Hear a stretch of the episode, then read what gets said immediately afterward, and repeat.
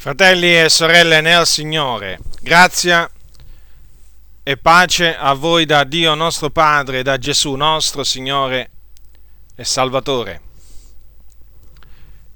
Questa sera vi trasmetterò un insegnamento che concerne il nostro Signore e Salvatore Gesù Cristo. Questo insegnamento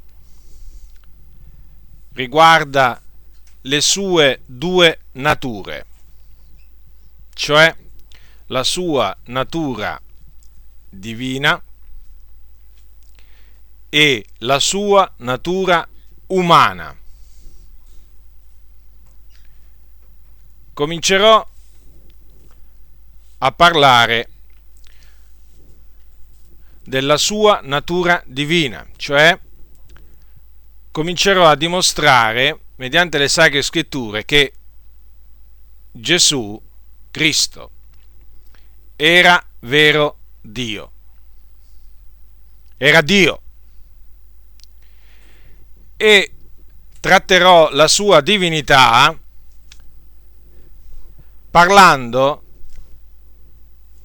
della sua divinità prima della sua incarnazione, cioè prima che lui discendesse dal cielo, la sua divinità prima che lui discendesse dal cielo, poi la sua divinità nei giorni della sua carne, quindi dal suo eh, concepimento alla sua morte sulla croce, e poi parlerò della sua divinità dopo la sua resurrezione o glorificazione.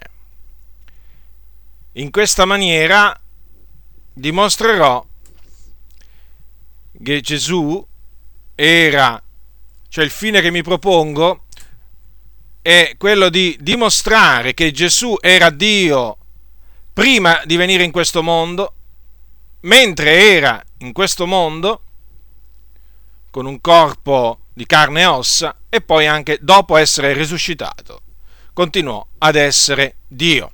Quindi aprite le, le vostre Bibbie al eh, capitolo uno di Giovanni, Evangelo scritto da Giovanni, il discepolo che Gesù amava. Quindi, come ho detto, comincerò a trattare la divinità di Gesù Cristo prima che lui discendesse dal cielo, ovvero la sua divinità mentre lui era in cielo, perché Gesù, prima di Eh, venire in questo mondo, era in cielo presso il Padre. A questo punto eh, dobbiamo eh, capire, dobbiamo vedere che cosa dice la Bibbia su questa sua eh, preesistenza, cioè che cos'era Gesù prima di venire nel mondo? Era una creatura o era il creatore? Ha avuto un inizio in qualche punto dell'eternità o non ha mai avuto un inizio, quindi è sempre esistito in cielo? Ecco, la Sacra Scrittura risponde chiaramente a queste domande. Allora, Evangelo di Giovanni, capitolo uno, versetto, dal versetto uno, dice Giovanni: nel principio era la parola, e la parola era con Dio, e la parola era Dio. Essa era nel principio con Dio, ogni cosa è stata fatta per mezzo di lei, e senza di lei neppure una delle cose fatte è stata fatta. Al versetto quattordici, sempre del primo capitolo, è scritto: e la parola è stata fatta carne ed ha abitato per un tempo fra noi, piena di grazia e di verità. Quindi Gesù è la parola, perché appunto dice poi la parola è stata fatta carne ed ha abitato per un tempo fra noi, piena di grazia e di verità. Gesù è, era la parola nei giorni della sua carne. Questa parola era, esist- era preesistita o comunque era esistita prima che diventasse carne, perché dice la parola è stata fatta carne, quindi la parola esisteva prima a che venisse fatta carne, prima che diventasse carne. Ora, questa parola che cos'era? Era un Dio o era Dio? Bene, dice Giovanni, la parola era Dio, cioè la parola era divina, la parola era divinità, quanto lo era Dio Padre, perché non bisogna confondere la parola con Dio Padre, perché qui non viene detto che la parola era Dio Padre, ma semplicemente che, perché infatti è scritto la parola era con Dio, e qui quel Dio si riferisce a Dio Padre, perché altrimenti come potrebbe poi dire la parola è stata fatta carne? Non fu il Padre ad essere fatto carne, ma il Figliuolo. Quindi la parola era, la parola era Dio, dice, dice la Sacra Scrittura. Ora vi voglio fare notare cosa è scritto nel Salmo trentatré. Prendete il Salmo trentatré, Salmo trentatré, versetto, perché adesso vi confermo che la parola era Dio, non un Dio, ma Dio. Ecco che cosa è scritto nel Salmo trentatré, versetto sei. I cieli furono fatti dalla parola dell'Eterno. Ora, in Genesi capitolo uno, versetto uno, è scritto: nel principio Dio creò i cieli e la terra. Noi sappiamo che i cieli sono stati fatti da Dio. Quindi, la parola che fece i cieli è Dio. Questo, queste parole confermano quello che ha detto Giovanni. Quindi, le parole del Salmo trentatré, i cieli furono fatti dalla parola dell'Eterno, furono fatti dalla parola dell'Eterno, collegati alla scrittura che dice che i cieli furono creati da Dio, perché i cieli sono l'opera delle sue mani.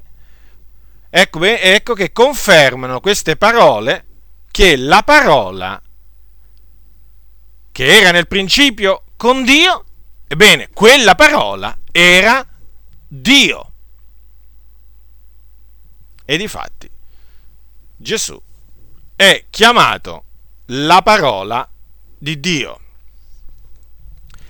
Adesso prendete un altro passo, prendiamo una, prenderemo un altro passo appunto per dimostrare che prima di, di venire in questo mondo Gesù era Dio. Ecco, ai Filippesi, prendete epistola di Paolo ai Filippesi, Filippesi capitolo due, verse, dal versetto cinque. Ecco che cosa dice l'Apostolo: abbiate in voi lo stesso sentimento che è stato in Cristo Gesù, il quale, essendo in forma di Dio, non riputò rapina l'essere uguale a Dio, ma annichilì se stesso, prendendo forma di servo e divenendo simile agli uomini, ed essendo trovato nell'esteriore come un uomo, abbassò se stesso, facendosi ubbidiente fino alla morte e alla morte della croce. Ora notate che qui l'Apostolo dice per lo Spirito che Gesù in cielo era in forma di Dio, cioè prima di venire in questo mondo era in forma di Dio, e poi dice che non... Io leggo un'altra, un'altra traduzione, come traducono altri: non reputò cosa da ritenere con avidità l'essere uguale a Dio. Quindi egli era uguale a Dio prima di venire in questo mondo, coeterno con Dio Padre, perché appunto dice che egli non reputò cosa da ritenere con avidità l'essere uguale a Dio, tanto è vero che egli abbassò se stesso e prese forma di servo e divenne simile ai figlioli degli uomini. Quindi anche queste parole confermano pienamente che Gesù Cristo, prima del suo concepimento nel seno di eh, Maria, concepimento che avvenne per virtù dello Spirito Santo, egli era uguale a Dio nella gloria, era in forma di Dio. Egli era Dio. Ora, un giorno Gesù ebbe una discussione con gli ebrei, ne ebbe molte discussioni con, con gli ebrei, e vi citerò alcune parole di una discussione che lui ebbe appunto in un giorno, che sono trascritte nel capitolo otto di Giovanni, Evangelo scritto da Giovanni. Allora, Gesù disse agli ebrei queste parole, capitolo otto, versetto cinquantasei.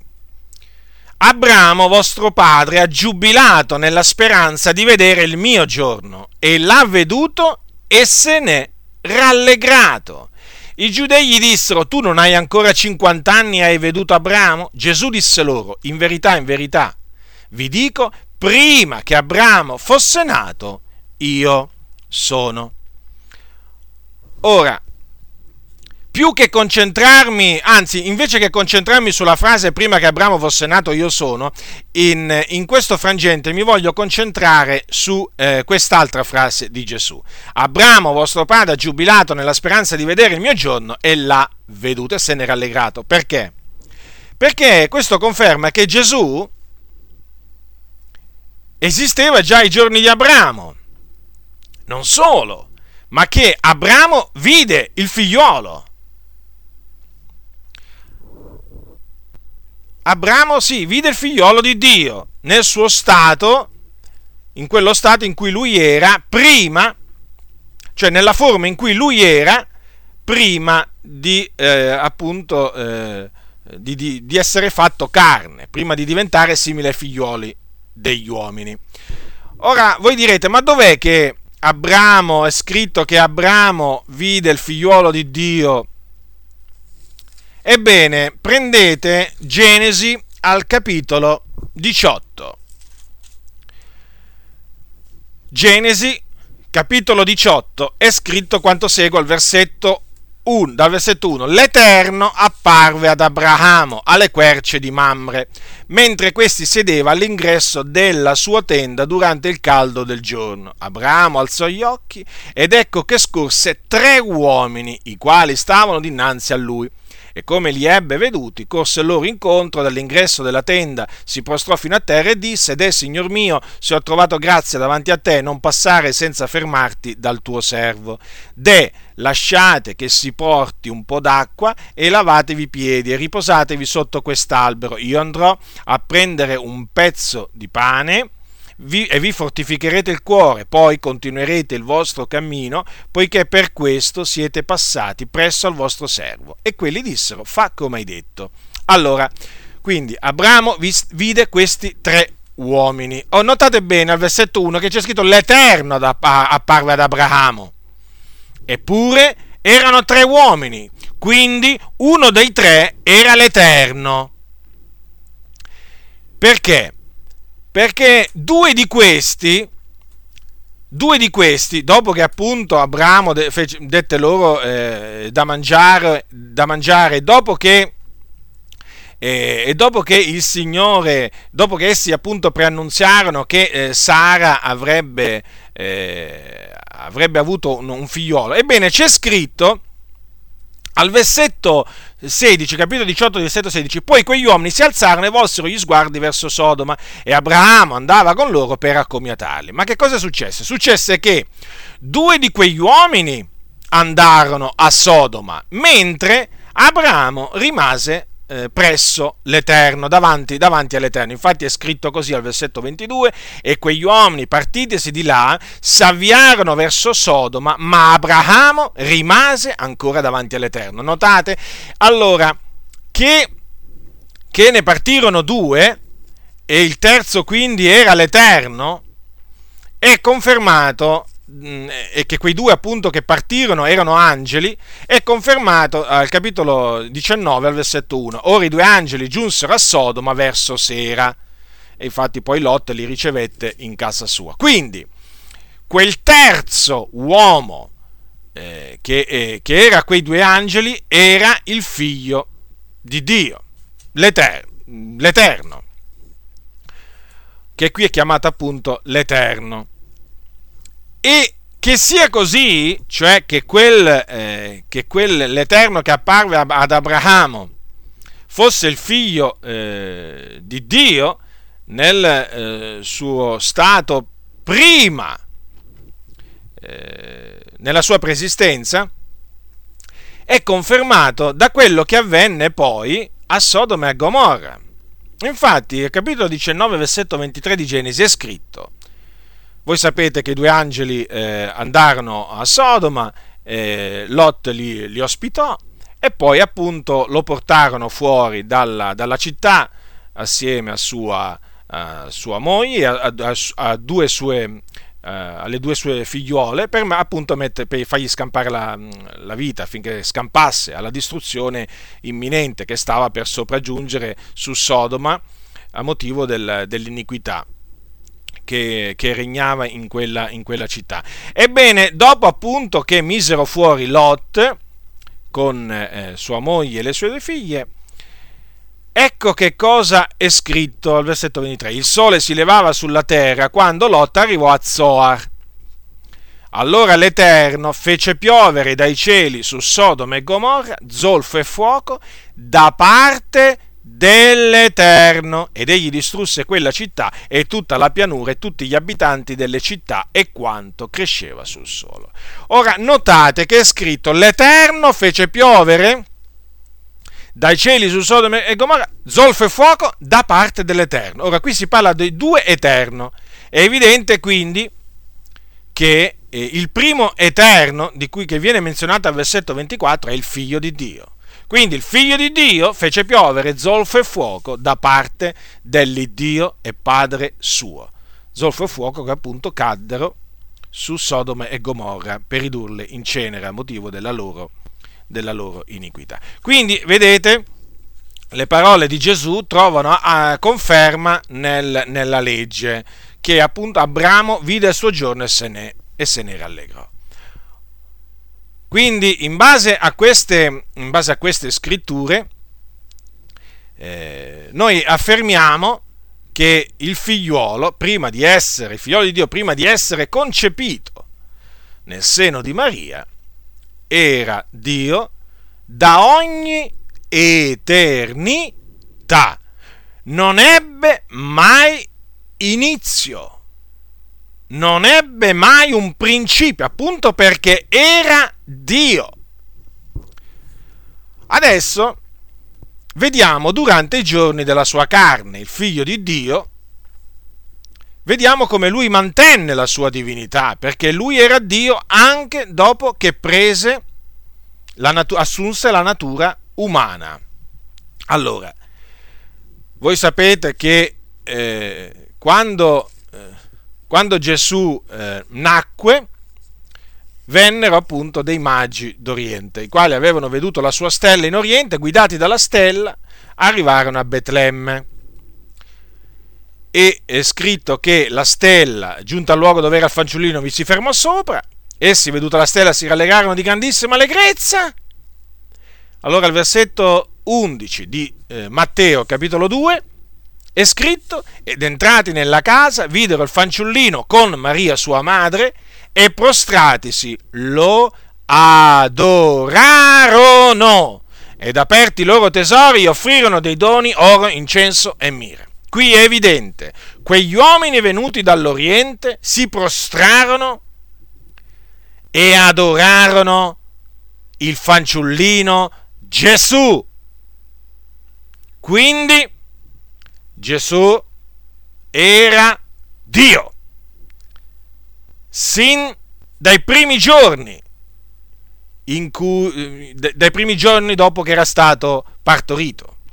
Qua, già quando era un neonato, Gesù era Dio. D'altronde era sempre stato Dio, non poteva essere altrimenti. Quindi vedete, i magi I magi lo adorarono. Notate bene che adorarono Gesù, non Maria. No, perché oggi si vede, si vede una cosa tutta particolare. Ci sono milioni di persone nel mondo che adorano Maria, invece di adorare il Figlio di Dio, che è Dio benedetto in eterno. Cosa fanno? Si prostrano davanti a Maria. Invece di prostrarsi davanti a colui che è il creatore, Dio benedetto in eterno, no, si prostrano davanti a Maria. E questo naturalmente, questa adorazione che viene rivolta a Maria dai cattolici romani è idolatria, è un culto condannato dalla Sacra Scrittura, perché è scritto: adora il Dio, il Signore il Dio tuo, a Lui solo rendi il culto. Quindi chi rende il culto a Maria è un idolatra, non è un cristiano, è un mariano, ma non è un cristiano. Non si può definire cristiano uno che adora Maria. Sì, lo so, lo so, i cattolici romani ci vengono a dire: ma quella non è adorazione, quella è venerazione. Tutte ciance, tutte ciance. Quello che viene reso a Maria è un culto, comunque sia, comunque lo chiamano, con quale termine latino lo chiamano, è un culto, è solo a Dio bisogna rendere il culto, a nessun altro. Il servizio solo all'Iddio Onnipotente e al suo figliolo va reso. Certamente non va reso a Maria. Riconosciamo naturalmente che Maria fu la donna prescelta da Dio per dare alla luce il suo unigenito figliolo. La consideriamo benedetta fra tutte le donne. Certamente questo. Onoriamo la memoria di Maria, certamente. Tanto è vero che noi non la imprechiamo mai, non diciamo mai parolacce contro, contro Maria, come invece fanno la maggior parte dei cattolici romani, che cioè hanno sempre in bocca una parolaccia contro Maria, ossia, ovvero, come la chiamano loro, la Madonna. Quante volte i cattolici romani si sentono dire parolacce, si sente dire ai cattolici romani parolacce contro la loro, la, la, contro Maria, che loro chiamano la Madonna. Ma comunque, andiamo avanti a dimostrare, a dimostrare la divinità di Gesù Cristo durante i giorni appunto della sua carne. Ora, adesso vorrei eh, citarvi un passo nel, nel Salmo quarantacinque, un passo che attesta chiaramente che il figliolo nei giorni della sua carne era, era Dio. Voi sapete che Gesù, quando arrivò all'età di circa trenta anni, Eh, si recò al Giordano per essere battezzato da Giovanni il Battista. Dopo che fu battezzato, i cieli s'apersero, lo Spirito Santo, lo Spirito di Dio scese in forma corporea a guisa di colomba su Gesù, e venne una voce dal cielo che, voi sapete, disse queste parole: questo è il mio diletto figliolo nel quale mi sono compiaciuto. Quella era la voce del Padre. Ora, in quella circostanza Gesù fu unto di Spirito Santo, o come dice la Scrittura, d'olio di letizia. Ascoltate che cosa dice il, il Salmo quarantacinque, versetto sette. È scritto: tu ami la giustizia e odi l'impietà, perciò il Dio, l'Iddio tuo, ti ha unto d'olio di letizia a preferenza dei tuoi colleghi. Quel ti ha unto d'olio di letizia significa ti ha unto, ti ha unto di Spirito Santo, perché uno dei simboli dello Spirito eh, Santo è l'olio, l'olio, del, l'olio della gioia. Ora, come, come potete ben, ben, ben notare, c'è scritto qua: perciò il Dio, l'Iddio tuo ti ha unto.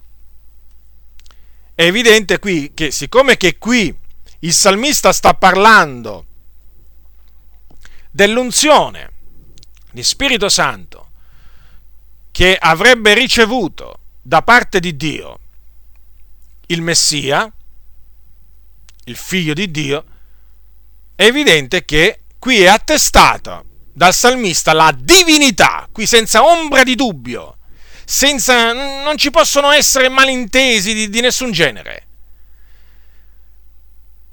Il salmista ha attestato la divinità del Messia o del figliolo di Dio. Infatti dice: perciò il Dio, l'Iddio tuo ti ha unto. Quindi noi possiamo dire che Dio fu unto dall'Iddio suo. In sostanza, il figliolo fu unto di Spirito Santo dal Padre suo. Quindi questo è ancora un passo che conferma pienamente la divinità del figliuolo nei gio- durante i giorni della sua carne. Ora continuiamo, continuiamo a confermare la divinità di Gesù. Voi sapete che quando, dopo che Maria rimase incinta per virtù dello Spirito Santo, Giuseppe la voleva lasciare, la voleva lasciare di nascosto, ma mentre aveva queste cose nell'animo, un angelo del Signore gli apparve in sogno, dicendo: Giuseppe, figlio di Davide, non temere di prendere teco Maria tua moglie, perché ciò che in lei è generato è dallo Spirito Santo. Ed ella partorirà un figliolo, e tu gli porrai nome Gesù, perché è lui che salverà il suo popolo dai loro peccati. Ora, il nome Gesù, eh, il nome italiano Gesù, de- viene dall'ebraico,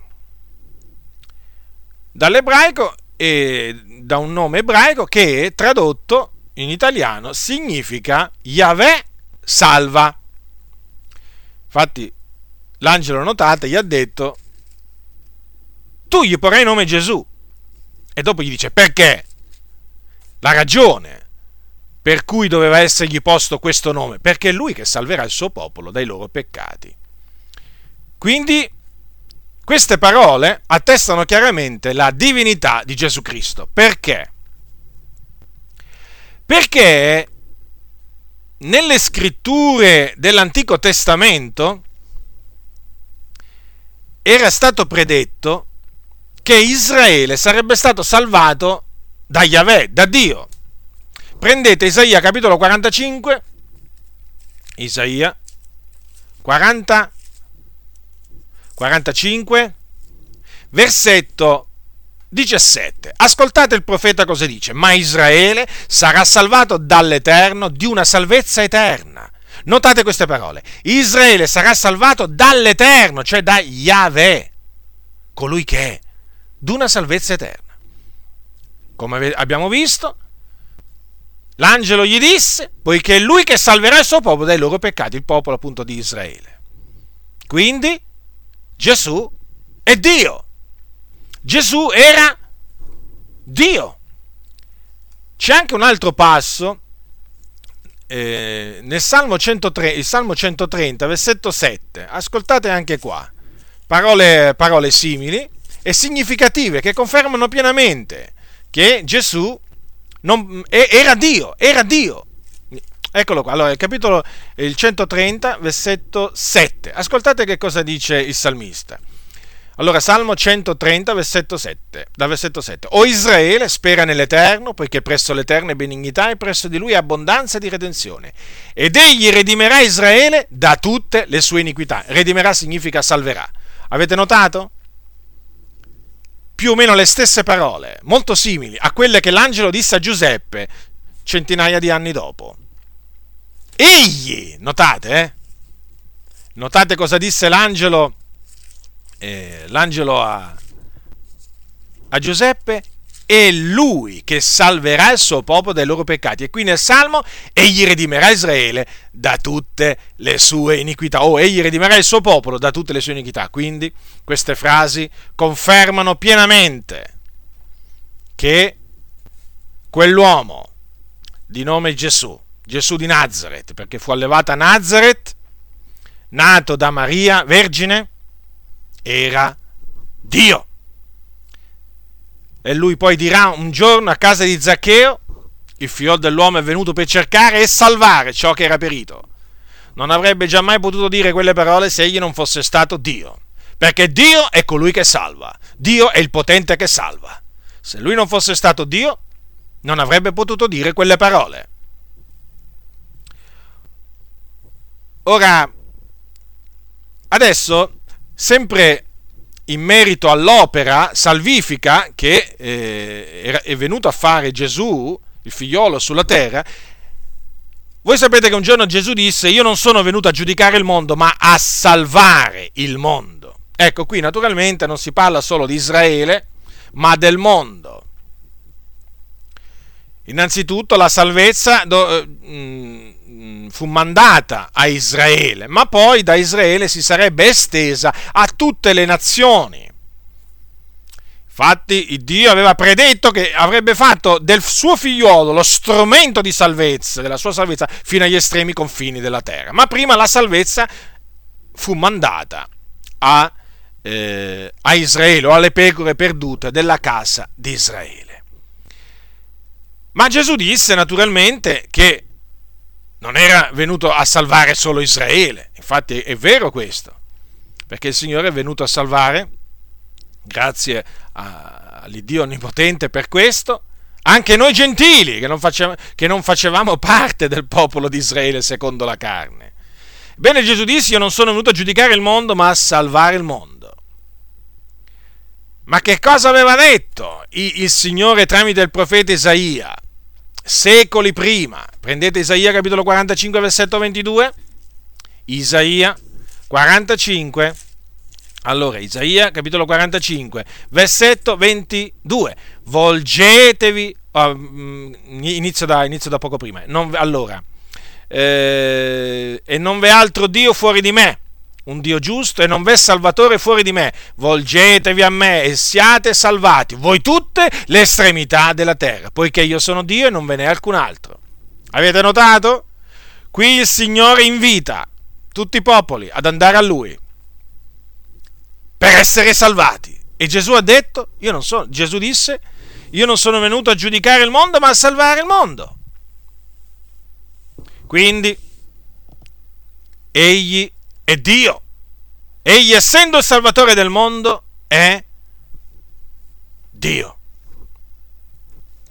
e in nessun altro è la salvezza, perché non v'è sotto il cielo alcun altro nome che sia stato dato agli uomini per il quale noi abbiamo ad essere salvati. Questo lo disse l'Apostolo Pietro. Quindi Gesù Cristo nei giorni della sua carne, essendo colui che era potente a salvare, colui che era venuto a salvare il suo popolo dai loro peccati, il mondo dai peccati, era Dio. Ora, voi sapete che quando Giovanni Giovanni il Battista vide Gesù venire a lui, disse un giorno: ecco l'agnello di Dio che toglie il peccato del mondo. Il Dio aveva detto secoli prima, tramite sempre il profeta Isaia, prendete Isaia al capitolo quarantaquattro, vi voglio fare notare questo, che cosa avrebbe fatto.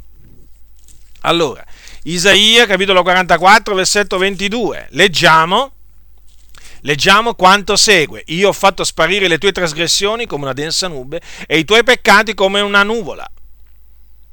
Vedete? Qui il Signore predisse, l'Iddio Onnipotente predisse che avrebbe rimosso i peccati, e centinaia di anni dopo Giovanni il Battista disse che colui che rimuoveva i peccati era Gesù Cristo. Quindi Gesù Cristo è Dio, è l'Iddio di Israele. Ora,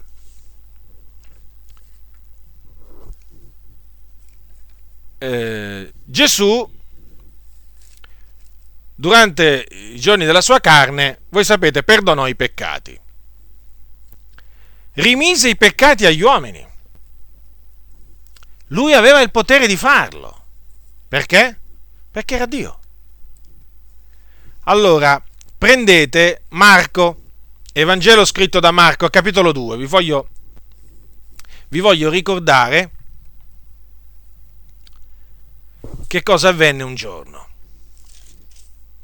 Questo fatto è la guarigione del paralitico di eh, Capernaum, eh, non solo la guarigione di quel paralitico, ma anche la sua eh, la remissione dei peccati ottenuta da quell'uomo, perché il Signore Gesù non solo lo guarì, ma in, in, prima di tutto lo perdonò, gli rimise i suoi peccati.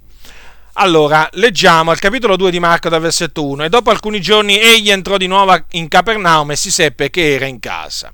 E si radunò tanta gente che neppure lo spazio dinanzi alla porta la poteva contenere. Ed egli annunziava loro la parola, e vennero a lui alcuni che menavano un paralitico portato da quattro, e non potendolo far giungere fino a lui, a motivo della calca, scoprirono il tetto dalla parte dove era Gesù, e fattavi un'apertura calarono il lettuccio sul quale il paralitico giaceva. E Gesù, veduta la loro fede, disse al paralitico: figliuolo, i tuoi peccati ti sono rimessi. Ora alcuni degli scribi erano qui seduti, e così ragionavano in cuor loro: perché parla costui in questa maniera? Egli bestemmia. Chi può rimettere i peccati se non uno solo, cioè Dio? E Gesù, avendo subito conosciuto nel suo spirito che ragionavano così dentro di sé, disse loro: perché fate voi codesti ragionamenti nei vostri cuori? Che è più agevole dire al paralitico: i tuoi peccati ti sono rimessi, oppure digli: levati, togli il tuo lettuccio e cammina? Ora, affinché sappiate che il figlio dell'uomo ha potestà in terra di rimettere i peccati, io te lo dico, disse al paralitico: levati, togli il tuo lettuccio e vattene a casa tua. E colui s'alzò e subito, preso il suo lettuccio, se ne andò via in presenza di tutti, tal che tutti stupivano e glorificavano il Dio, dicendo: una cosa così non la vedemmo mai. Ora, vorrei, che, vorrei eh, concentrarmi su questo aspetto, eh, su questo fatto di tutto il racconto, cioè che dopo che Gesù gli disse: i tuoi peccati, figlioli, i tuoi peccati so, eh, ti sono rimessi, gli scribi che erano là raunati, che erano appunto quelli che poi ammaestravano il popolo con la legge di Mosè, cominciavano a ragionare in cuor loro e dire: ma questo bestemmia, ma chi può rimettere, perché, perché chi, chi può rimettere i peccati se non uno solo, cioè Dio? Erano ebrei e sapevano che solo il Dio, giustamente, era vero questo, è vero, solo il Dio può rimettere i peccati, ma quello che loro non sapevano è che Gesù era Dio. Loro vedevano in Gesù solo un uomo, era un uomo, ma vedevano in lui solo un uomo, ma Gesù non era solo uomo, era anche Dio. Ecco perché rimetteva i peccati. D'altronde nel Salmo, nel Salmo eh, cento, eh, centotré è scritto quanto segue. Ascoltate quello che disse il salmita, il salmista mediante lo Spirito, eh, lo Spirito Santo. Allora prendete il Salmo centotré. Salmo centotré dice al versetto tre: egli, naturalmente l'Eterno, è quel che ti perdona tutte le tue iniquità. Ecco perché quegli scribi cominciarono a ragionare dentro di loro quelle parole quando sentirono dire a Gesù quelle parole, perché sapevano che solo l'Eterno, solo Yahweh poteva perdonare i peccati all'uomo. Quindi quelle parole di Gesù, quell'atto compiuto da Gesù, conferma pienamente che egli era Dio. Era Dio. Sì, era veramente Dio. Adesso vediamo, vediamo altre parole dette da Gesù che confermano pienamente la sua divinità. Sono delle parole molto conosciute e che già ho menzionato quando ho parlato del, del giorno in cui Abramo eh, vide, eh, vide il figliuolo, eh, il figliuolo di Dio. Infatti Gesù al capitolo otto, versetto cinquantotto disse: in verità, in verità vi dico, disse a Giudei, prima che Abramo fosse nato, io sono. Qui è evidente che Gesù affermò la sua esistenza da ogni eternità, perché disse io sono, e solo Dio poteva dire io sono. Solo Dio può dire io sono, perché lui ab eterno in eterno, egli è Dio, non ha mai avuto un inizio e mai avrà una fine, il principio è il principio e la fine, il primo e l'ultimo, quindi solo lui può affermare io sono. Ma qui notate che Gesù disse io sono. Ora voi sapete che quando l'angelo dell'Eterno apparve a eh, Mosè nel pruno di una fiamma, Nella, in una fiamma, eh, in un pruno ardente, quel pruno non si consumava, quantunque eh, lì ci fosse una fiamma che, eh, che ardeva. Allora al capitolo tre dell'Esodo è scritto che allora Mosè, mentre pasceva il gregge, un giorno appunto ebbe questa visione, e quando si fu avvicinato eh, per vedere appunto come mai il, il pruno era tutto in fiamme ma non si consumava, ecco che sentì una voce, lo, si sentì chiamare da Dio: Mosè, Mosè, ed egli rispose: eccomi. Allora, capitolo tre, versetto cinque. E Dio disse: non t'avvicinar qua, togliti i calzari dai piedi, perché il luogo sul quale stai è, suo, eh, stai è solo sacro. Poi aggiunse: io sono l'Iddio di tuo padre, l'Iddio d'Abramo, l'Iddio di Isacco, l'Iddio di Giacobbe. Oh, ora, quindi noi sappiamo che il Dio apparve a, eh, a Mosè. Poi, appunto, il Signore disse, tra le altre cose, a Mosè che lo avrebbe mandato in, in Egitto, a liberare i suoi eh, gli israeliti dalla mano degli egiziani. E eh, a un certo punto, durante questo dialogo che si instaurò tra Mosè e Dio, è scritto che Mosè disse a Dio, al versetto tredici: ecco, quando sarò andato dai fiori di Israele avrò detto loro: l'Iddio dei vostri padri mi ha mandato da voi, e, essi, e se essi mi diranno qual è il suo nome, che risponderò loro? Il Dio disse a Mosè: io sono quegli che sono. Poi disse: dirai così ai fiori di Israele: l'Io sono mi ha mandato da voi.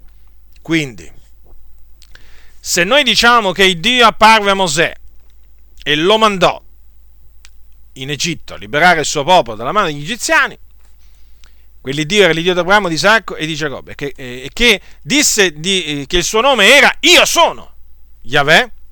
Ora è evidente che colui che eh, secoli e secoli dopo disse ai Giudei, prima che Abramo fosse nato, Io sono, non poteva non, poteva non essere Dio. Doveva essere per forza di cose Dio. Quindi queste parole di Gesù, prima che Abramo fosse nato, Io sono, attestano in una maniera chiara, chiarissima, che egli era Dio. In questa maniera Gesù si fece uguale a Dio, sì, perché, era, perché lui in questa maniera attestò la sua coe, coeternità con Dio Padre. E gli ebrei capirono questo, capirono che Gesù con quelle parole si fece uguale a Dio. Infatti presero delle pietre per, la, per tirargliele, perché secondo loro egli aveva bestemmiato, si era fatto uguale a Dio. Quindi vedete, Gesù era consapevole di essere Dio, lo sapeva e lo proclamò, nei termini naturalmente che il Padre suo gli dettò, volle, ma lo disse, lo disse Gesù, e anche lo dimostrò di essere Dio. Ora, Gesù, abbiamo visto, è la parola, la parola, Gesù era la parola, la parola era Dio. E voi sapete che è scritto che egli è diventato, cioè per, gli, per, per i credenti è una pietra eletta e preziosa, ma per gli increduli è diventata una pietra d'inciampo e un sasso d'intoppo. Essi infatti, essendo disubbidienti, intoppano nella parola. Quindi i disubbidienti intoppano in questa pietra d'inciampo, intoppano nella parola. Questo è scritto in primo Pietro al capitolo due. Ora, il profeta Isaia aveva detto, prima che naturalmente le cose avvenissero, queste parole. Prendete Isaia capitolo otto. Capitolo otto, versetto tredici. Allora, allora eh, l'Eterno degli eserciti, quello santificate, sia Lui quello che temete e paventate, ed egli sarà un santuario, ma anche una pietra d'intoppo, un sasso d'inciampo per le due case di Israele, un laccio e una rete per gli abitanti di Gerusalemme, Molti tra loro inciamperanno, cadranno, saranno infranti, rimarranno nel laccio e saranno presi. Ora, notate che qui si dice che molti sarebbero, avrebbero inciampato nell'Eterno degli eserciti, perché sarebbe stato lui, lui sarebbe stato una pietra d'intoppo, un sasso d'inciampo per le due case di Israele. E noi sappiamo che gli ebrei hanno intoppato in Gesù Cristo.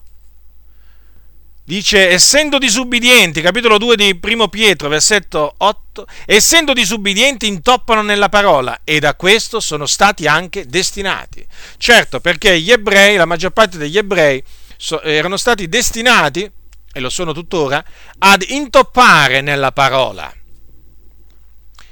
Quindi, ad intoppare nell'Eterno degli eserciti, perché, perché la parola è l'Eterno degli eserciti. Gesù Cristo è la parola, intoppano in lui. Per loro Gesù è una, è diventata una pietra d'inciampo, una pietra, un sasso d'intoppo. Ma d'altronde questo era stato predetto dal profeta e questo fu mandato ad effetto da Dio nella pienezza dei tempi. Ancora oggi gli ebrei, essendo disubbidienti, intoppano nella parola. Quindi vedete, queste parole ancora, eh, di queste parole vediamo ancora il compimento con i nostri occhi. Quindi anche queste, questo, queste parole confermano che Gesù era Dio. Adesso vediamo, vediamo queste altre parole che disse Gesù. Un giorno disse, capitolo dieci, versetto trenta di Giovanni, capitolo dieci di Giovanni, versetto trenta. Io ed il Padre siamo uno. Ora, Gesù con queste parole volle, volle, volle dire che lui ed il Padre sono un solo Dio. Sono Dio. Badate bene, Gesù non volle dire io e il Padre siamo la stessa persona, eh? No, no, perché il Padre, anche eh, mentre Gesù era sulla terra, continuava ad esistere separatamente dal figliolo, era una persona distinta dal figliolo. Naturalmente qui Gesù si fece uguale a Dio, perché disse appunto io e il Padre siamo uno. Quindi non solamente erano uno nell'accordo e nel proposito, ma erano proprio un solo Dio, la stessa natura, stessa sostanza. E gli ebrei si indignarono fortemente quando gli sentirono proferire quelle parole, perché ancora una volta capirono il significato di quelle parole. Gesù si era fatto uguale a Dio, ma perché Gesù era uguale a Dio, era della stessa natura, era da ogni eternità esistente con il Padre, quindi poteva tranquillamente dirle quelle parole, e le disse. E infatti poi i giudei presero di nuovo delle pietre per lapidarlo. E quando Gesù disse loro, molte, molte buone opere vi ho mostrate da parte del Padre mio, per quale di queste opere mi lapidate voi? I giudei gli risposero, non ti lapidiamo per una buona opera, ma per bestemmia, perché tu che sei uomo ti fai Dio. Vedete? Quindi con quelle parole Gesù attestò la sua divinità. Adesso prendete Marco capitolo dieci. Marco capitolo dieci, versetto diciassette, è l'episodio del, eh, del, giovane, del giovane ricco. Ora, voi sapete che questo giovane ricco si andò a Gesù, si inginocchiò davanti a lui e gli fece questa domanda. Allora, capitolo dieci, versetto diciassette, Maestro buono, che farò io per ereditare la vita eterna? E Gesù gli disse, perché mi chiami buono? Nessuno è buono, tranne uno solo, cioè Dio. Ora, voi direte, ma perché prendi queste parole? Perché prendi queste parole di Gesù, questa risposta di Gesù, per sostenere, per, per diciamo, dimostrare che era Dio? Ve lo spiego subito. Perché? Perché Gesù non rimproverò quel, quell'uomo per averlo chiamato maestro buono. Gli fece semplicemente una domanda. Perché mi chiami buono? Perché Gesù era buono, ma voleva sapere dal ricco perché lo chiamava buono, se uno solo era buono, se uno solo è buono, cioè Dio. Quindi Gesù implicitamente, con questa risposta che ha dato a quel, a quel giovane ricco, attestò la sua divinità. Perché, badate, lo ripeto, Gesù non riprese quell'uomo, ma gli fece semplicemente una domanda. Perché mi chiami buono? Allora, dato che nessuno è buono tranne uno solo, cioè Dio, è evidente che eh, Gesù era Dio. Anche perché, come abbiamo visto prima, lui disse: io e il Padre siamo uno. Essendo uno, essendo un solo Dio, è chiaro, Gesù era buono, quanto lo era eh, il Padre suo. E quindi, a giusta ragione, noi possiamo chiamare Gesù maestro buono, perché lui è Dio.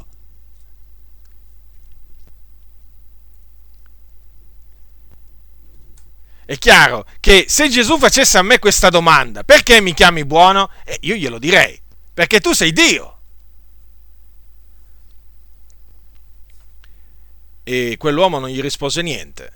Ma chiaramente noi che abbiamo conosciuto il Signore Gesù Cristo e tramite Lui Dio e Padre suo, è evidente che adesso sappiamo, sappiamo perché Egli può essere chiamato Maestro buono da ciascuno di noi, perché Egli è Dio.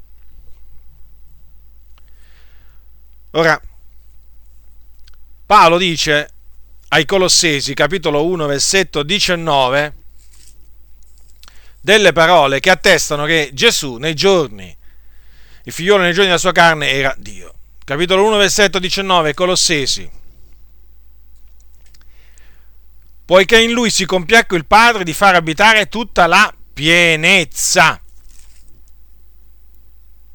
Notate. Poi dice anche al versetto nove del capitolo due, poiché in lui abita corporalmente tutta la pienezza della Deità. Vedete, queste parole mostrano chiaramente che Gesù Cristo è Dio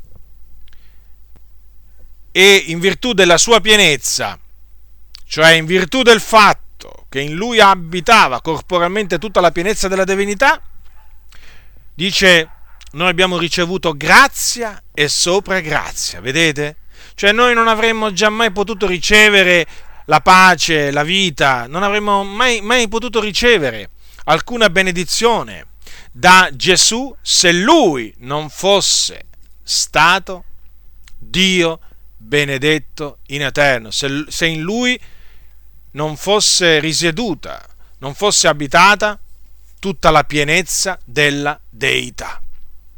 Ora, prendiamo un altro passo adesso, sono delle parole anche queste dette dall'Apostolo Paolo, le, le dette agli anziani del, le disse agli anziani di, della chiesa di Efeso, in un, un discorso che fece loro durante uno, uno dei suoi eh, viaggi, capitolo venti degli Atti. Allora, mh, tra le parole che mh, Paolo, l'Apostolo Paolo disse a quegli uomini ci sono pure queste qua. Capitolo venti, versetto ventotto. Badate a voi stessi e a tutto il gregge in mezzo al quale lo Spirito Santo vi ha costituiti vescovi per pascere la Chiesa di Dio, la quale egli ha acquistata col proprio sangue. Ora, noi sappiamo, noi sappiamo che Dio è Spirito.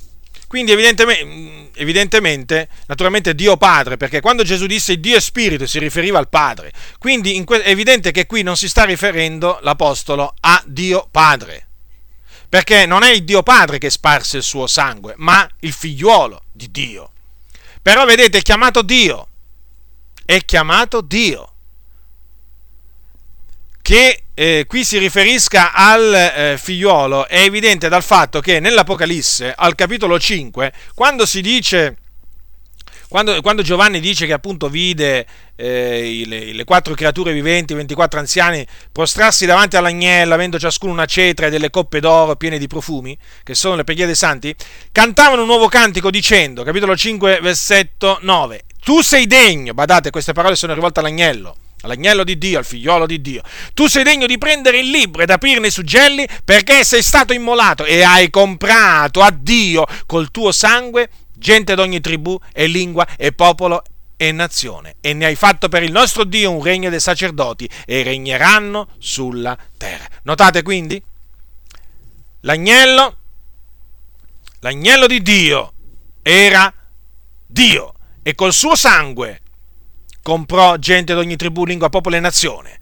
Col suo sangue ha comprato la Chiesa, l'ha acquistata.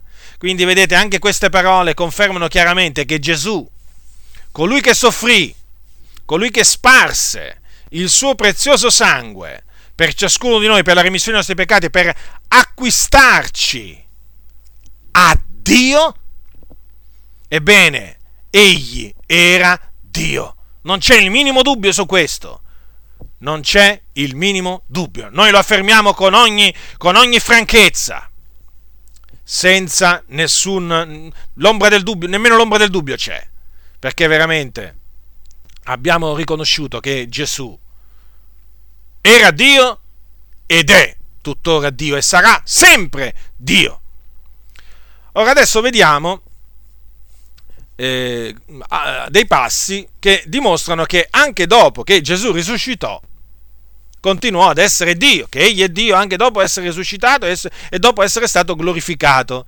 Allora, voi sapete che Gesù, dopo che risuscitò, apparve alle donne, alle donne che erano andate al sepolcro. Capitolo ventotto di Matteo. Prendete, prendete il capitolo ventotto di Matteo. Ecco che cosa, ecco che cosa leggiamo. Allora, allora, eh, allora. Capitolo ventotto, versetto otto. E quelle, andate, andatesene prestamente dal sepolcro, con spavento e dall'allegrezza grande, corsero ad annunziare la cosa ai suoi discepoli. Quando ecco Gesù si fece loro incontro, dicendo, vi saluto. Ed esse, accostatesi, gli strinsero i piedi e l'adorarono. No. Vedete? Quello che i magi fecero, cioè il... Eh, i magi adorarono il fanciullino Gesù eh, dopo, dopo pochi giorni che era... Eh, che, era, che era nato, e le donne adorarono Gesù dopo che era risuscitato. Quindi Gesù era Dio, perché solo Dio è degno di essere adorato, solo Dio è degno di essere adorato, e Gesù non rifiutò l'adorazione delle donne, come non rifiutò nemmeno quella degli quella dei suoi apostoli, perché quando poi gli undici discepoli se ne andarono in Galilea sul monte che Gesù aveva loro disegnato, è scritto così al versetto diciassette, vedutolo l'adorarono. Vedete?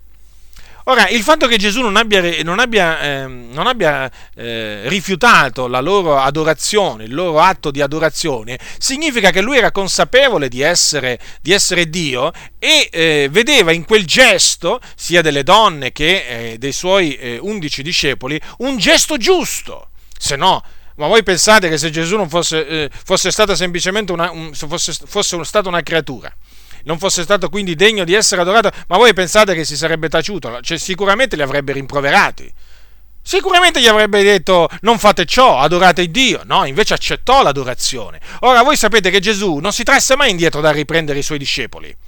Quando per esempio un giorno Giacomo e Giovanni gli chiesero se voleva che dicessero, che, che dicessero di fare scendere il fuoco dal cielo per divorare quei samaritani che non l'avevano ricevuto perché era diretto a Gerusalemme, Gesù li rimproverò. Come anche rimproverò Pietro quando Pietro non voleva che lui soffrisse e morisse. Vi ricordate cosa gli disse? Vattene via da me, Satana, tu non hai il senso delle cose di Dio, ma il senso delle cose degli uomini. Quindi Gesù non, si, non, non, non, non risparmiò mai la correzione ai suoi discepoli, come è giusto che facesse, perché Gesù amava i suoi discepoli. Gesù li rimproverò quando erano, quando erano meritevoli di riprensione. E il fatto che lui non rimproverò né le donne e, né, e neppure i suoi undici quando lo adorarono, sta a indicare chiaramente che eh, lui riconobbe in quell'atto un atto giusto che facevano sia le donne che i suoi discepoli, perché egli era Dio. Vedete, quando, eh, quando Giovanni Quando Giovanni sull'isola di Patmos si prostrò ai piedi di quell'angelo che gli aveva mostrato le co- quelle cose, per adorarlo, eh, l'angelo che fece mica accettò l'adorazione di, eh, di Giovanni. Lo rimproverò e gli disse: guardati dal farlo, adora Dio. Vedete? Se Gesù fosse stato eh, eh, sempl- semplicemente un, che, che vi posso dire io, eh, un, un angelo di grado, di grado superiore a tutti gli altri, una, una creatura di un rango elevato, ma non Dio, certamente avrebbe rimproverato, avrebbe rimproverato i suoi come quell'angelo rimproverò eh, Giovanni. E invece no, e invece no. Gesù accettò l'adorazione perché Gesù è Dio benedetto in eterno. Ora, Gesù apparve, eh, apparve diverse volte ai suoi eh, discepoli dopo, dopo, che, eh, ehm, dopo che risuscitò. Allora, voi sapete che in una circostanza apparve ai dieci, senza, cioè ai suoi discepoli, senza che ci fosse Toma, Tommaso in mezzo a loro, e poi eh, apparve con Toma, ai suoi con Toma presente. E voi sapete la, le cose come andarono. Toma aveva detto: se io non vedo nelle sue mani, perché i discepoli gli avevano detto: abbiamo visto il Signore, abbiamo veduto il Signore, ma egli disse loro: se io non vedo nelle sue mani il segno dei chiodi, se non metto il mio dito nel, se- eh, nel segno dei chiodi e se non metto la mia mano nel, nel suo costato, io non crederò. Allora cos'è avvenuto? Otto giorni dopo i suoi discepoli erano di nuovo in casa e Toma era con loro. Venne Gesù a porte chiuse, si presentò in mezzo a loro e disse: pace a voi. Poi disse a Toma: porgi qua il dito e vedi le mie mani, e porgi la mano e mettila nel mio costato, e non essere incredulo ma credente. Toma gli rispose e disse: Signore mio e Dio mio. Gesù gli disse: perché mai veduto tu hai creduto? Beati quelli che non hanno veduto e hanno creduto. Notate bene, Toma chiamò Gesù Signore mio e Dio mio. Badate bene, badate bene che quel Dio mio non fu un'esclamazione di di meraviglia. Sapete, oggi molti usano questa espressione, ma quello è un usare il nome del, del Signore in vano, o il nome di Dio in vano. Il nome di Dio non va usato in vano, e Toma in questo caso non lo usò in vano, come lo usano tante persone oggi, no? A mo' di espressione di esclamazione, di meraviglia. No, no. Toma disse quelle parole perché riconobbe in Gesù il suo Signore e il suo Dio. Toma credette. Infatti il Signore gli disse: perché mi hai veduto, tu hai creduto. Quindi vedete, anche in, anche in queste parole, Gesù non rimproverò Toma per averlo chiamato Dio mio. No, non lo rimproverò. Perché Gesù era consapevole di essere l'Iddio dei suoi discepoli. Ecco perché non ebbe da dire nulla eh, a, a riguardo di questa frase rivoltagli da Toma. Ve lo ripeto, Toma gli disse: Signore mio e Dio mio. Quindi Gesù Cristo è il nostro Signore e il nostro Dio. Noi lo affermiamo. Come? Lo crediamo e lo affermiamo. Ho creduto, perciò ho parlato, dice l'Apostolo. Noi crediamo e perciò parliamo, non ci teniamo quello che crediamo nel cuore. Noi lo proclamiamo, apriamo la bocca e quello che c'è nel nostro cuore fuoriesce. Noi crediamo, lo ribadiamo, che Gesù Cristo è il Signore e Gesù Cristo è anche il nostro Dio. Ora, adesso prendiamo un altro passo all'Efesini capitolo quattro, versetto nove, Efesini capitolo quattro. Qui l'Apostolo Paolo Dice, eh, dice queste cose riguardo al, al, figliuolo, al figliuolo di Dio, un qualcosa che appunto il figliuolo fece dopo essere risuscitato. Capitolo quattro, versetto nove, leggiamo: e per questo che è detto: salito in alto, egli ha menato in cattività un gran numero di prigioni ed ha fatto dei doni agli uomini. Or questo è salito, che cosa vuol dire se non che egli era anche disceso nelle parti più basse della terra? Colui che è disceso è lo stesso che è salito al di sopra di tutti i cieli affinché riempisse ogni cosa. Ora, queste parole eh, citate dall'Antico, dall'Antico Testamento sono scritte nel, eh, sono scritte nel Salmo, nel Salmo sessantotto. Prendete il Salmo sessantotto, versetto eh, diciotto. Tu sei salito in alto, hai menato in cattività dei prigioni, hai preso eh, doni dagli uomini, anche dai ribelli, per far quivi la, tu- la tua dimora, o eterno Iddio. Ora notate bene che qui viene detto che colui che è salito in alto e ha menato in cattività dei prigioni è Iddio, l'eterno Iddio. E qui Paolo prende le parole e le applica a Gesù, a qualcosa che Gesù ha fatto dopo la sua risurrezione, perché quel menato in cattività di prigion- un gran numero di prigioni significa che voi sapete che sotto l'Antico Testamento i giusti che morivano and- andavano in un luogo in un luogo di riposo, in un luogo di conforto chiamato seno d'Abramo, che si poteva vedere, che non era in cielo, eh? ma era, era in, un, in un luogo che poteva essere visto dall'Ades, che appunto era il luogo di tormento dove andavano e dove vanno tuttora le anime dei peccatori.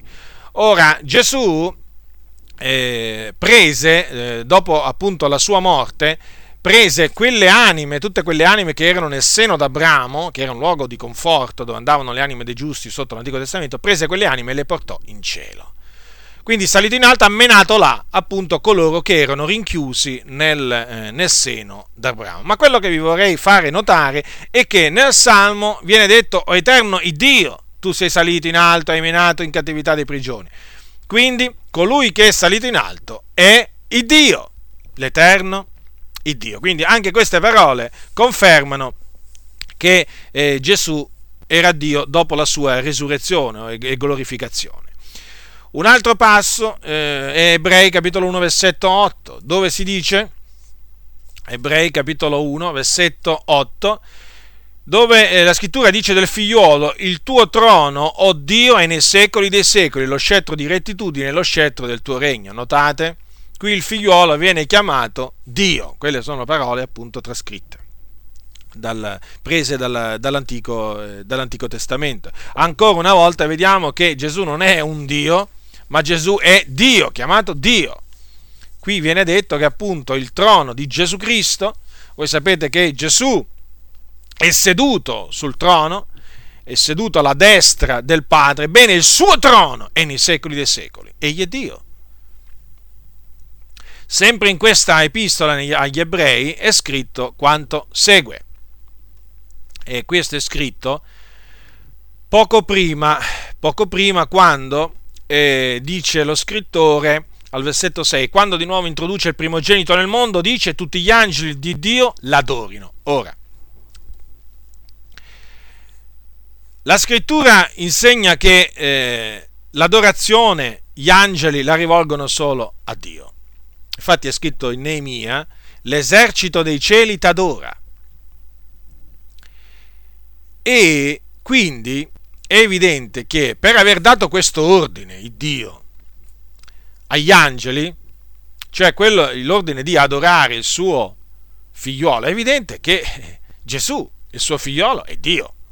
È Dio e divinità come lo è il Dio Padre, perché altrimenti non avrebbe dato questo, questo ordine. Badate bene, gli angeli in cielo sanno che devono adorare Dio. Infatti, come vi ho detto prima, quando Giovanni sull'isola di Patmos si prostrò ai piedi di quella, dell'angelo di Gesù, di quell'angelo che gli aveva mostrato quelle cose, e, e si prostrò davanti a quell'angelo per adorarlo, l'angelo gli disse: Eh, guardati dal farlo, adora Dio. Quindi gli angeli sanno che deve essere Dio solo e degno di adorazione. Quindi il fatto che adorino il figliolo vuol dire, vuol dire che il figliolo è Dio. Mi pare ovvio. Mi pare ovvio. Andiamo nell'Apocalisse adesso, perché vediamo altre parole che confermano che Gesù, dopo la sua risurrezione, dopo la sua glorificazione, ha continuato ad essere il Dio benedetto in eterno. Allora, prendiamo il, prendete il capitolo uno, versetto diciassette, uno diciassette, eh, voi sapete, eh, dell'Apocalisse, voi sapete che quando eh, il figliolo di Dio apparve a Giovanni, è scritto, gli disse delle parole: Tra le altre parole è scritto così, tra le altre cose che gli disse, gli disse queste parole, al versetto diciassette del capitolo uno: non temere, io sono il primo e l'ultimo e il vivente, e fui morto, ma ecco son vivente per i secoli dei secoli, e tengo le chiavi della morte dell'Ades.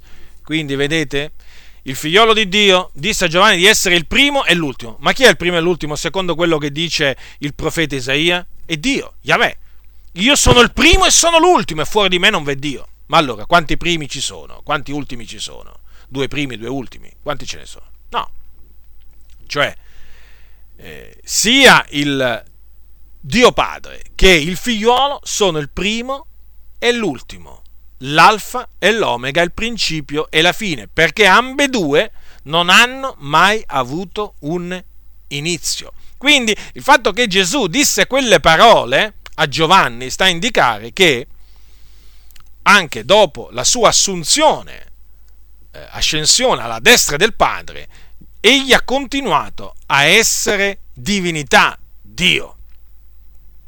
Egli è degno di essere adorato da noi sulla terra, quindi come lo è, come è adorato dagli angeli in cielo.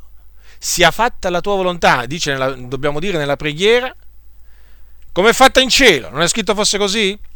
Non è fosse scritto così? Andiamo, andiamo a leggere quello che Gesù insegnò a tal riguardo. Gesù lo disse.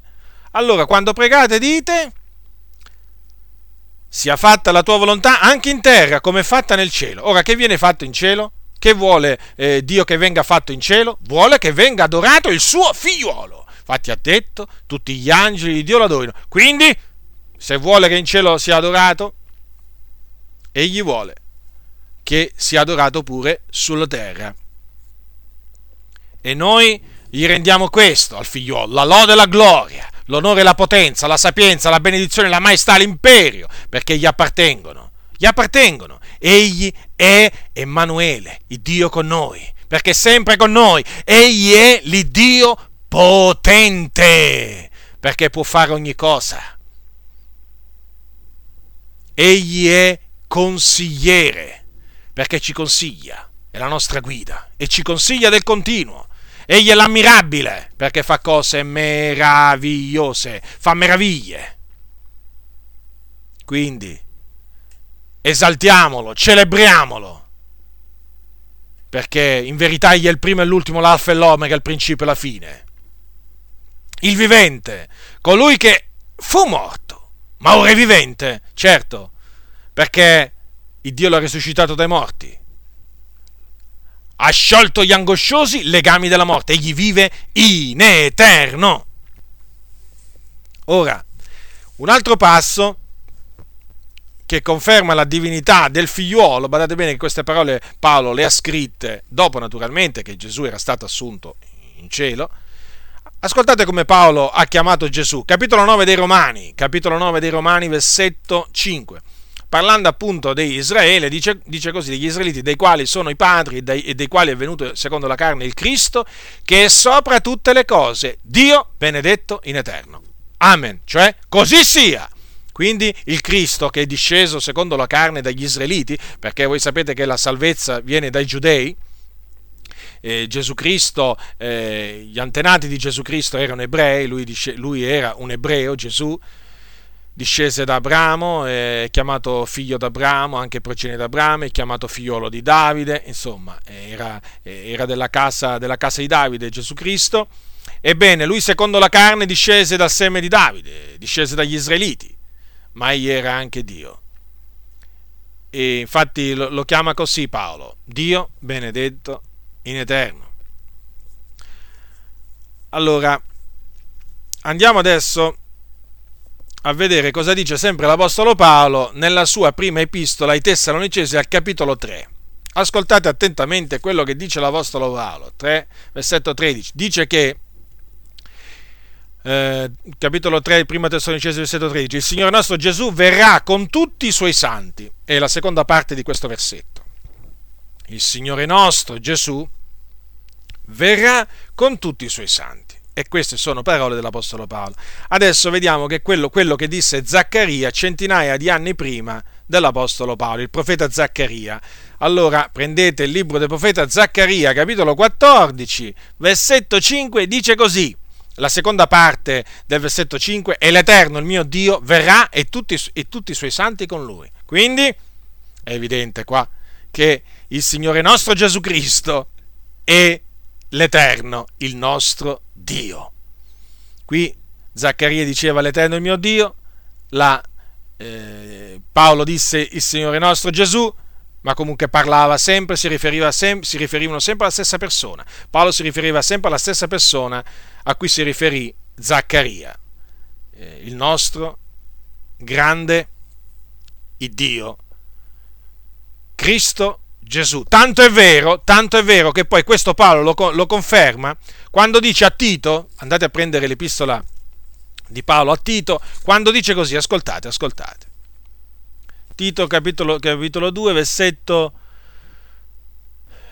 dal versetto undici. Poiché la grazia di Dio, salutare per tutti gli uomini, è apparsa e ci ammaestra a rinunziare all'impietà e alle mondane concupiscenze, per vivere in questo mondo temperatamente, giustamente e piamente, aspettando la beata speranza e l'apparizione della gloria del nostro grande Dio e Salvatore Cristo Gesù. Vedete?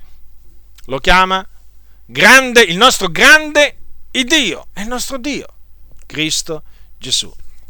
Vedete quanti passi ci sono che confermano la divinità di Gesù Cristo, prima della sua incarnazione, durante i giorni della sua carne, dopo la sua risurrezione e glorificazione. Eppure sapete, la divinità di Gesù è negata da molti e da molti nel mondo. Ci sono dei passi così chiari, avete visto? Questi passi sono così chiari, eppure è molto, è molto attaccata, Eh, molto eh, denigrata la divinità di Gesù Cristo. Coloro che cre- mo- mh, ci sono molti che, che pensano che noi adorando eh, Gesù adoriamo una creatura e quindi siamo degli idolatri. Ci sono molti che pensano che adorando Gesù noi ci macchiamo del peccato di idolatria, ci macchiamo, ci, eh, ci, ci, eh, ci macchiamo di un peccato davanti a Dio perché Gesù era solo una creatura. Questo è falso, è falso, perché noi adoriamo colui che è il primo e l'ultimo, l'alfa e l'omega, il principio e la fine. Noi adoriamo colui che è Dio benedetto in eterno. Lui accettò l'adorazione ai giorni della sua carne e noi siamo sicuri che l'accetta ancora oggi, benché sia nel cielo. Come accettò l'adorazione da parte dei suoi discepoli quando era sulla terra, noi crediamo fermamente che lui la eh, accetti da noi che eh, siamo sulla terra e lui in cielo, e si compiaccia in questo, prenda piacere in quello che noi facciamo. Semmai il Signore non prende piacere in queste falsità che eh, questa gente eh, corrotta, questa gente privata della verità dice riguardo a lui. Perché quello che eh, queste persone dicono eh, contro la divinità eh, di Gesù Cristo sono semplicemente delle ciance, delle menzogne, delle eresie, cose che non hanno ha niente a che fare con la verità, perché ve l'ho dimostrato ampiamente. Gesù è il nostro grande Iddio, certamente sempre separato dal Padre, eh, badate bene, badate bene. Perché abbiamo visto che la scrittura dice la parola era con Dio, la parola quindi era con Dio, poi la parola è stata fatta carne, certo, ma ricordatevi che eh, durante i giorni della sua carne, eh, durante, i giorni della carne della, durante i giorni della sua carne il Padre eh, era in cielo, eh? Il figliolo era sulla terra, ma il Padre era in cielo, infatti Gesù eh, lo chiamò il Padre suo che era nei cieli. Quindi mai confondere le due persone. Comunque sia, quantunque fossero e siano due persone distinte, ma unite anche, eh, sono un solo Dio. E, e poi voglio citare un altro passo per terminare questa, questo mio insegnamento sulla divinità di Gesù Cristo. È quella ai Filippesi che ho già letto. Nel capitolo due dei Filippesi, Paolo, eh, l'Apostolo, dice che Ed è perciò che Dio lo ha sovranamente innalzato, no? Per la ragione appunto che lui si fece obbediente, Gesù si fece obbediente fino alla morte, alla morte della croce. Quindi ed è perciò che Dio lo ha sovranamente innalzato e gli ha dato il nome che è al di sopra ad ogni nome, affinché nel nome di Gesù si pieghi ogni ginocchio, nei cieli, sulla terra e sotto la terra. E ogni lingua confessi che Gesù Cristo è il Signore, alla gloria di Dio Padre. Capitolo due dei Filippesi, dal versetto nove al versetto undici. Quindi qui c'è scritto che ogni ginocchio si piegherà davanti a chi? Davanti a Gesù Cristo. Ma che disse Dio tramite il profeta Isaia? Andiamo a prendere, andiamo a leggere quello che disse Dio tramite Isaia, capitolo quarantacinque, versetto ventitré. Capitolo quarantacinque, versetto ventitré. Allora, la seconda parte. Ogni ginocchio si piegherà davanti a me, ogni lingua mi presterà giuramento. Quindi vedete, ancora una volta la scrittura ribadisce senza equivoco alcuno che colui, colui che è stato innalzato sovranamente, che ha ricevuto il nome che è al di sopra ad ogni altro nome, cioè Gesù Cristo, è Dio, perché un giorno ogni ginocchio si piegherà, si piegherà davanti a lui, perché? Perché egli è Dio benedetto in eterno. Ora passo a parlarvi brevemente dell'umanità di Gesù Cristo, perché Gesù Cristo era vero uomo, non era solo vero Dio, era anche vero uomo. In lui quindi il Padre si compiacque di far abitare tutta la pienezza, ma lui era mh, nello stesso tempo un vero uomo, perché è scritto che egli ha partecipato al sangue e alla carne ed è divenuto simile ai figlioli, ai figlioli degli uomini. È venuto, Dio l'ha mandato in carne simile a carne di peccato, in un altro passo, eh, in un altro passo è scritto. Quindi, eh, poi sebbene il suo concepimento, l'abbiamo visto prima, no? il, l'ho detto prima, il concepimento di, eh, di Gesù fu soprannaturale, perché Gesù non fu generato eh, da... Eh, dal marito di eh, Maria.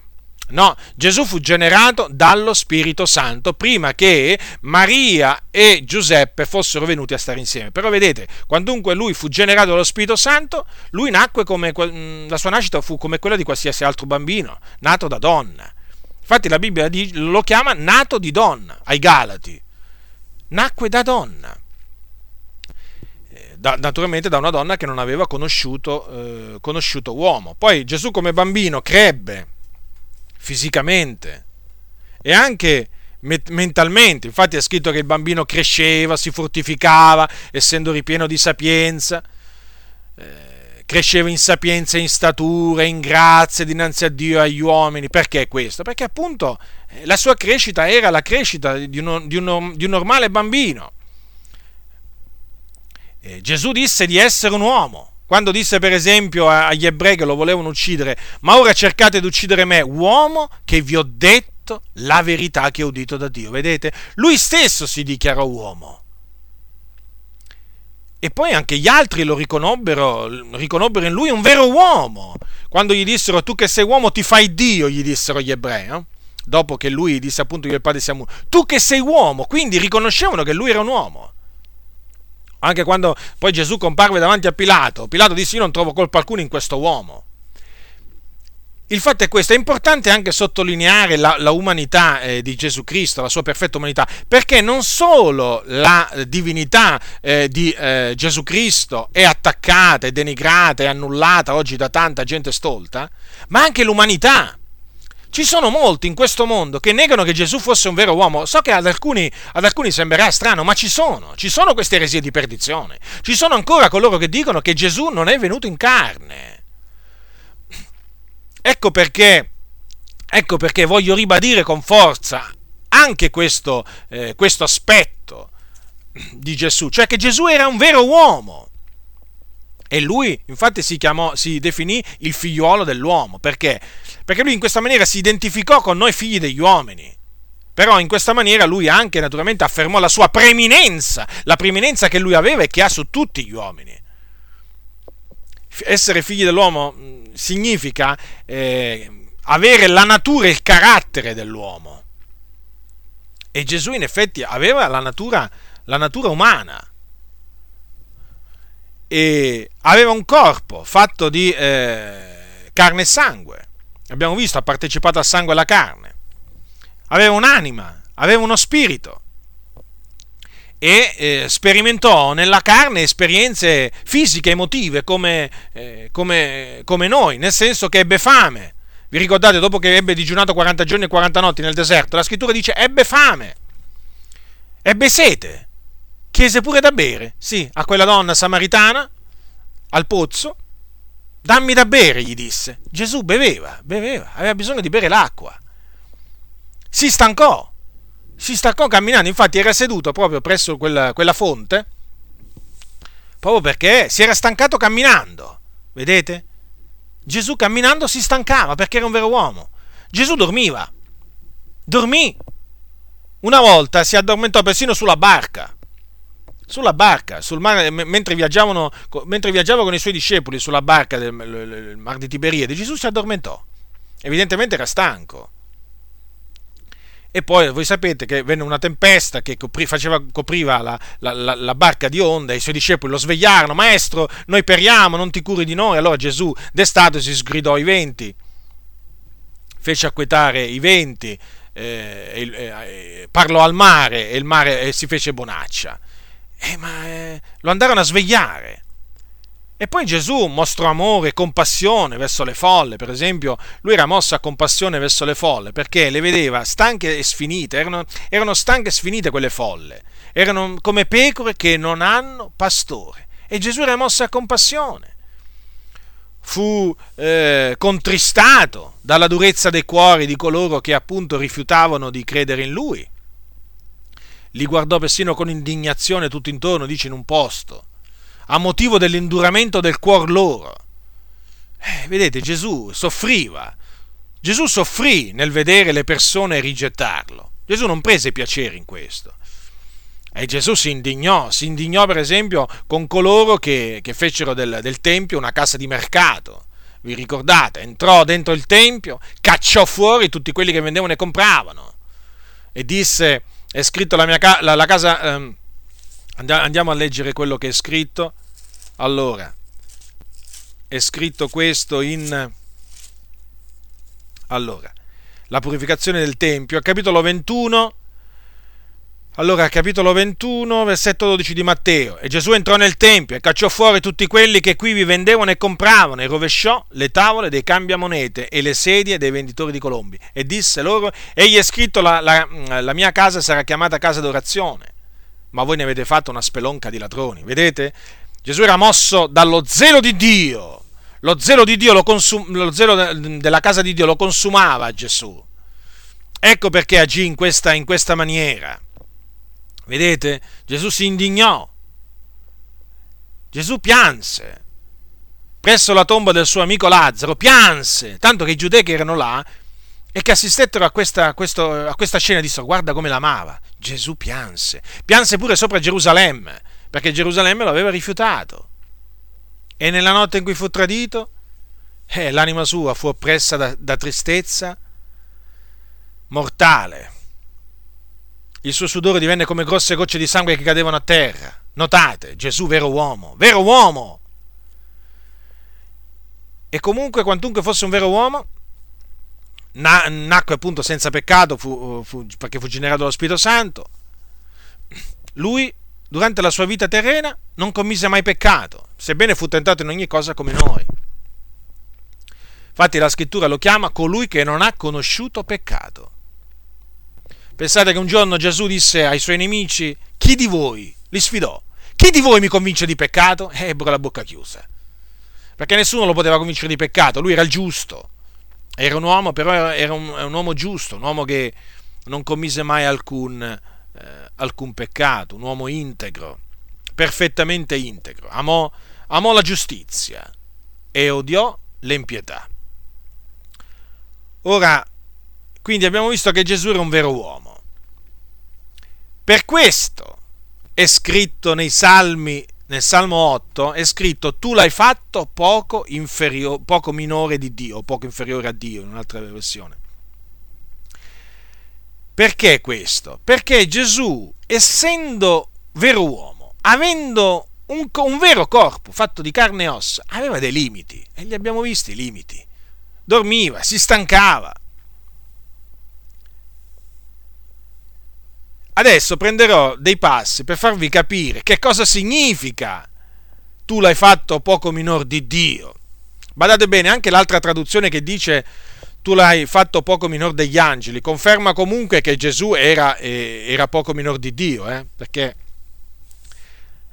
se Gesù era poco inferiore degli angeli è evidente che era anche poco inferiore a Dio, perché gli angeli sono inferiori a Dio. Comunque io preferisco questa versione, tu l'hai fatto poco minor di Dio. Ora, eh, ho, visto, ho detto prima che Gesù eh, si, si stancò, infatti è scritto eh, nel caso, eh, nella, nella storia del, del, nel racconto del suo incontro con la Samaritana, che Gesù dunque, stanco del cammino, stava così a sedere presso la fonte. Quindi Gesù si stancò. Ora, andiamo adesso a leggere un passo in Isaia, capitolo quaranta, versetto ventotto, perché è scritto quanto segue. Capitolo quaranta, versetto ventotto. Dell'Iddio, allora, eh, versetto ventotto, allora, non lo sai tu, non l'hai tu udito, l'Eterno è l'Iddio d'eternità, il creatore degli estremi confini della terra. Egli non s'affatica e non si stanca. Vedete? Allora qualcuno potrebbe dire, vedete, Gesù si stancò, s'affaticò, quindi non può essere Dio. Ma no! Gesù era Dio, solo che, avendo una perfetta natura umana, eh, era sottoposto a quei limiti umani e quindi... Eh, non è che poteva camminare senza stancarsi. No, Gesù camminava e si stancava come ognuno di noi. Ecco perché in questo caso noi diciamo che era inferiore a Dio. Perché? Perché Dio non si stanca e non si affatica. Ho detto prima che Gesù si addormentò una volta sul, sulla barca. Infatti è scritto al capitolo otto di, di Matteo, dice... Versetto ventitré. Ed essendo egli entrato nella barca, i suoi discepoli lo seguirono. Ed ecco farsi in mare una così gran burrasca che la barca era coperta dalle onde. Ma Gesù dormiva. Ma che c'è scritto nei Salmi? Andiamo nel Salmo centoventuno. Salmo centoventuno, versetto quattro. Vi voglio leggere questo passaggio. Metterlo a confronto appunto con le parole di prima. Allora, centoventuno, versetto quattro. Ecco, colui che protegge Israele non sonnecchierà né dormirà. Qui naturalmente si riferisce a Dio. Colui che protegge Israele è Dio. E allora... Gesù non era Dio? Eh? Perché dormiva? No, Gesù era Dio nei giorni della sua carne, solo che, lo ripeto, a motivo dei limiti che lui aveva, a motivo della sua natura umana, eh, naturalmente era, era, era, era, inferiore, era, era inferiore a Dio. Ecco perché dunque Gesù un giorno disse... Il Padre è maggiore di me. Questo lo disse nella notte in cui fu tradito. Il Padre è maggiore di me. Per questa ragione. Perché lui, quale figliuolo dell'uomo, perché lì parlò come uomo, era inferiore a Dio. Perché aveva dei limiti, dei limiti proprio corporali. Quindi, quando sentirete... Quando sentirete qualcuno dirvi, ma Gesù ha detto il Padre è maggiore di me, quindi lui non era Dio.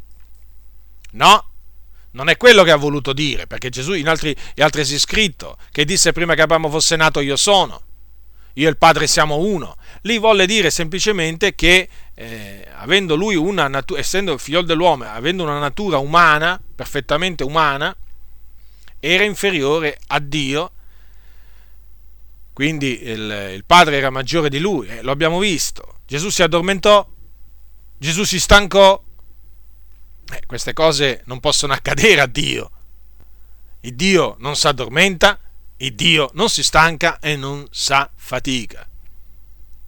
Quindi eh, abbiamo, vi ho dimostrato che Gesù Cristo è, eh, era vero Dio, e anche vero uomo. Vi ho parlato delle sue due nature, che ripeto sono state e sono tuttora attaccate e negate dagli uni e dagli altri. Ci sono tante sette nel mondo che negano sia la divinità di Gesù Cristo che la sua perfetta umanità. Alcuni dicono, alcuni dicono che era perfettamente umano, ma non era, eh, non era divino.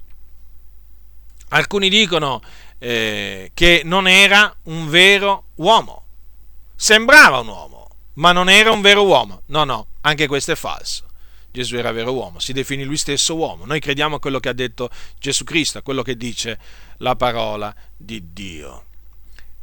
Ora, io riconosco, noi dobbiamo riconoscere che quando parliamo delle due nature, e con questo concludo, quando noi parliamo delle due nature che, eh, di Gesù Cristo, noi parliamo di cose che non ci sono perfettamente ehm, eh, comprensibili, nel senso che eh, non possiamo dire di conoscere appieno, di conoscere tutto a riguardo eh, di, queste sue, eh, di queste sue due nature. Noi crediamo comunque, crediamo che lui era sia Dio che uomo, che egli è Dio benedetto in eterno, degno di essere adorato, che è il nostro Salvatore. Poi naturalmente in attesa di quel giorno in cui ci saranno eh, rivelate tutte quelle cose su cui ancora possiamo farci delle domande. Io stesso c'ho, c'ho delle, come si dice, eh, ho delle domande che talvolta mi faccio, eh, ma so, eh, di, riconosco di non aver ancora trovato una risposta a queste domande, ma comunque io credo perfettamente eh, che Gesù era Dio. Prima di venire in questo mondo era Dio, mentre era in questo mondo, e dopo la sua resurrezione e glorificazione ha continuato ad essere Dio e sarà sempre Dio. Come anche credo perfettamente e proclamo con forza che Gesù era un vero uomo. Però ripeto, in atte- mi, se c'ho, diciamo, qualche qualche domanda eh, che magari eh, ho dentro di me, so che eh, queste domande saranno appieno esaudite in quel giorno, quando conoscerò appieno, quando ogni mistero sarà tolto, eh, quando non ci saranno cose, eh, quando la conoscenza sarà, eh, sarà abolita. Quindi noi riconosciamo in effetti che senza contraddizione grande è il mistero della pietà. Ecco, ecco come voglio concludere con le parole dell'Apostolo Paolo a Timoteo. È una cosa veramente che non può essere negata. È grande il mistero della pietà. Gesù, colui che è stato manifestato in carne, Dio benedetto in eterno. Quindi, diletti nel Signore, io vi esorto a ritenere questo insegnamento, a ritenere, a continuare a credere sia alla divinità di Gesù Cristo che alla sua umanità, alla sua perfetta divinità, alla sua piena divinità e alla sua perfetta umanità. Eh, tutto ciò fa parte del consiglio di Dio, perciò vi, vi esorto a ritenerlo fermo fino alla fine e a difendere questa parte del consiglio di Dio eh, da tutti coloro che lo attaccano. State saldi nella fede. Rimanete attaccati alla parola di Dio. La grazia del Signore nostro Gesù Cristo sia con tutti coloro che lo amano con purità incorrotta. Amen.